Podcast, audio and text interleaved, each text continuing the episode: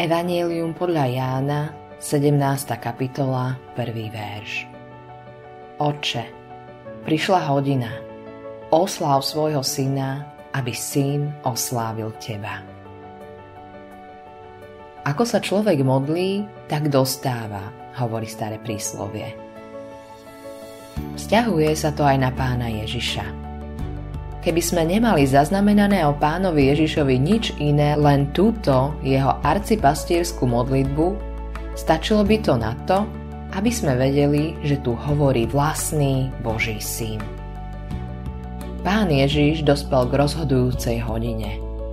K hodine, ktorá bola Bohom určená pevne od vekov. K hodine, kedy sa má naplniť spása a všetko, čo bolo od začiatku zvestované. Nikto iný, len Pán Ježiš sa mohol modliť takúto modlitbu. Oslav svojho syna, aby syn oslávil teba. My sa takto modliť nemôžeme.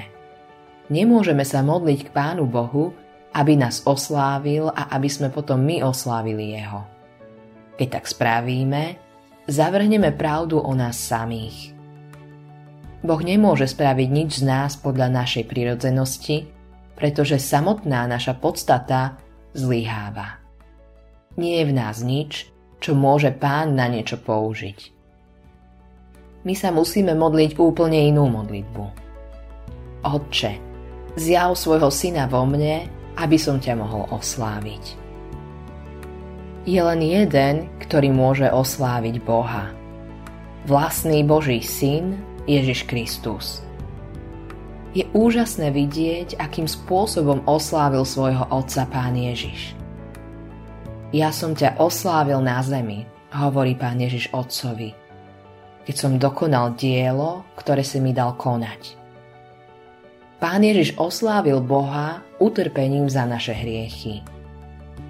My vzdávame Bohu česť tým, že Ježišovo utrpenie za naše hriechy príjmame. Vtedy sa stáva aj náš život oslavou Boha, pretože Pán Ježiš skrze vieru prebýva v našich srdciach. Autorom tohto zamyslenia je Eivin Andersen.